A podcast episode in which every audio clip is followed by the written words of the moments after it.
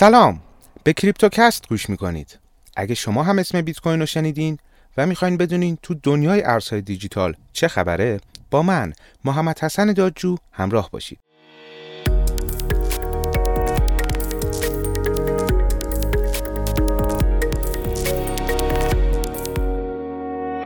تو این پادکست میخوام از ریزش اخیر بازار ارزهای دیجیتال و دلایل پشت اون صحبت کنم. بیت کوین تونست سقف جدیدی رو تو محدوده 65,000 دلار به ثبت برسونه. اتریوم هم یک رکورد قیمتی بالای 2500 دلار به جا گذاشت. بایننس کوین که تو این هفته آخرین توکن سوزی خودش رو به انجام رسوند، تونست سقف قیمتی 650 دلار رو تجربه کنه. این توکن سوزی 15مین و آخرین توکن سوزی برنامه‌ریزی شده برای بایننس کوین طبق وایت پیپر اولیه این بلاکچین بود.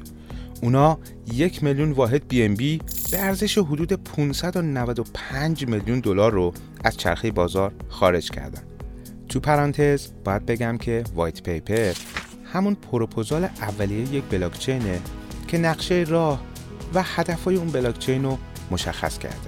بیشتر این رشد اما متعلق به دوچ کوین، ارز جنجالی و محبوب ایلان ماسک بود که با بیش از 500% رشد به محدوده 40 سنت وارد شد و دیگه راه زیادی تا ماه نداره. بیت کوین بعد از رسیدن به محدوده 65000 دلار شروع به اصلاح کرد. اگه تحلیل‌های ما رو تو اپ سیگنال دنبال کرده باشین، حتما دیدین که گفتیم با توجه به الگوی کنجی که تو تایم روزانه تشکیل شده، میشه انتظار اصلاح تا محدوده 40000 دلار رو داشت. با وجودی که بیت کوین نزدیک به 20% اصلاح کرد، اما این افت تاثیر خیلی زیادی رو بازار گذاشت. اکثریت آلت کوین ها بین 20 تا 50% افت رو تجربه کردن. اما این وسط فقط دوج کوین بود که تونست با وجود 40% افت خیلی سریع خودش رو دوباره به محدوده 30 سنت برگردونه و عملاً فقط یک شدوی خیلی کوچولو به جا گذاشت. شاید یکی از دلایل ریزش بیت کوین رو بشه ممنوعیت معاملات ارزهای دیجیتال تو کشور ترکیه دونست. بانک مرکزی ترکیه رسما گفت که دیگه خرید و فروش ارزهای دیجیتال تو این کشور قانونی نیست. اونا یه سری دلایل رو برای کار خودشون اعلام کردن. اونا معتقدن ارزهای دیجیتال توسط هیچ نهاد یا سازمان متمرکزی مدیریت نمیشه که بتونن پاسخگوی مردم باشن. تراکنش‌ها غیر قابل بازگشتن. در صورت انجام تراکنش اشتباه، فرستنده به هیچ وجه امکان بازگشت سرمایه خودش رو نداره. کیف پولام چون کاملا دیجیتالی هن، اطلاعاتشون تو موبایل ها و کامپیوترها ذخیره میشن و امکان هک شدن بالایی دارن. ارزش ارزهای دیجیتال هم شناوری بالایی دارن، یعنی ممکنه توی هفته 50% بریزن یا برن بالا. به خاطر ماهیت غیر قابل ردیابی بودن صاحبای کیف پول، تراکنش ها میتونن تو امور غیر قانونی یا پولشویی استفاده بشن. البته باید بگم تمام این دلایل در واقع برتری سیستم‌های بلاکچین نسبت به بانکداری سنتی و دلیل هجوم مردم به استفاده از ارزهای دیجیتاله. ترکیه هم اولین کشوری نیست که دست به این کار زده. چند وقت پیش بانک مرکزی هند هم به خاطر یه سری دلایل مشابه معامله ارزهای دیجیتال رو تو این کشور ممنوع کرد. تو همین راستا بانک HSBC آمریکا هم اعلام کرده که دیگه به مشتریاش اجازه نمیده تو پلتفرم‌های معاملاتی این بانک سهام شرکت‌هایی رو که تو حوزه ارزهای دیجیتال فعالیت می‌کنن رو بخرن یا معامله کنن. ولی سهامدارایی که از قبل سهام شرکت‌هایی مثل مایکرو استراتژی رو خریدن، میتونن اون رو تو حساب خودشون نگه دارن، اما نمیتونن خرید جدیدی انجام بدن. شایعاتی هم تو فضای مجازی پخش شده که فدرال رزرو آمریکا تراکنش‌های بیت کوین رو برای ردیابی پولشویی و پرداخت‌های غیرقانونی دنبال می‌کنه. البته باید بگم که این خبر تا امروز توسط هیچ مقام رسمی یا خبرگزاری معتبری تایید نشده.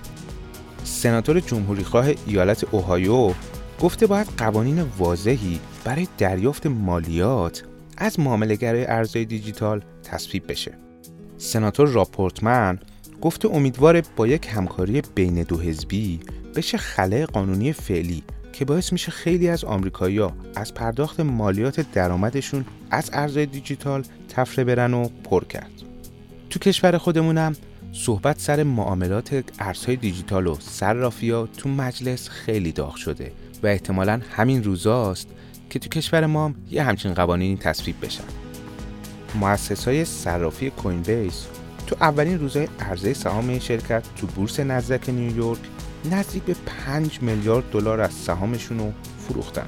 البته گفتن که این تعداد سهام کمتر از 1.5% از دارایی مدیرای این کمپانی بوده. اما این فروش باعث شد قیمت کوین بیس که اولش تو محدوده $430 معامله میشد با $100 افت به محدوده $330 برسه. به قول بورسبازای کشور خودمون، حقوقیای کوین بیس آبشاری عرضه کردن. از بحث خبرهای منفی که یکم بگذریم، واقعاً از نظر تکنیکالی بیت کوین یکم نیاز به اصلاح داشت تا بتونه پتانسیل لازم و واسه رشدهای بعدی خودش کسب کنه. خب کمی هم اخبار خوب بشنویم. شرکت مایکرو استراتژی که قبلاً اعلام کرده بود بیت کوین رو به عنوان پشتوانه اصلی شرکت انتخاب کرده، گفته از این به بعد مدیرای ارشد این شرکت حقوق خودشون رو با بیت کوین دریافت می‌کنن. پیش بینی میشه مایکرو استراتژی تا الان حدود 91500 واحد بیت کوین داره. شرکت سرمایه‌گذاری راتسچایلد که قبلا با خرید 8000 سهام از سبد بیت کوین گریاسکیل وارد دنیای ارزهای دیجیتال شده بود، به تازگی اعلام کرده بیش از 265000 سهام از سبد اتریوم این شرکت رو هم به ارزش $5 میلیون خریده و سبد سرمایه‌گذاری بیت کوین خودش رو هم به بیش از 38000 واحد افزایش داده.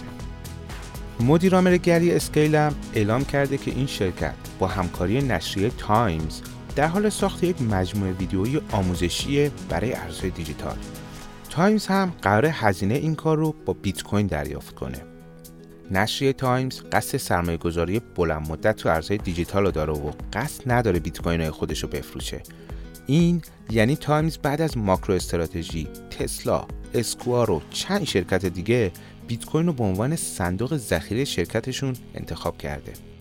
شرکت سرمایه‌گذاری گالکسی دیجیتال نهمین صندوق ETF مبتنی بر بیت کوین رو در آمریکا معرفی کرد. این شرکت در حال حاضر به عنوان مشاور تو صندوق ETF کانادا هم فعالیت میکنه. میشه گفت تجربه این کارو داره. مایک نووگرات مدیر عامل این شرکت قبلا پیش بینی کرده بود که ارزش بازار بیت کوین به زودی از طلا بیشتر میشه و این بازار پتانسیل‌های خوبی تو آینده داره. یک کمپانی نیویورکی طلای به ارزش $6 میلیارد رو بلوکه کرده تا یک استیبل کوین مبتنی بر طلا ایجاد کنه. اسم این توکن رو DIGAU گذاشتن و بران حریس مدیر عامل این شرکت این ایده وقتی به ذهنش رسیده که پسر نوجوانش اونو با دنیای ارزهای دیجیتال و پتانسیل‌های بلاکچین آشنا کرده. برای توضیح باید بگم استیبل کوین‌ها توکنایی هستند که ارزششون با یک دارایی ثابت قفل شده، یعنی به ازای هر یک واحد از اونها دارایی ثابتی در یک محل امن نگهداری میشه. مثلا تتر که معروف‌ترین استیبل کوینه معادل $1 آمریکاست، یعنی به ازای هر تتر $1 توی یک حساب بانکی قفل شده. البته باید بگم که تتر علاوه بر استیبل کوین دلار یه استیبل کوین طلا هم داره که هر واحد اون متناسب با 1 اونس طلاست. ممنون که با کریپتوکست همراه بودین. امیدوارم از شنیدن این پادکست لذت برده باشین. اگه پیشنهاد یا انتقادی تو محتوای این پادکست دارین، با ما تو شبکه‌های اجتماعی در میون بذارید. آخر هفته‌ها منتظر من باشید با اخبار جدید از دنیای ارزهای دیجیتال.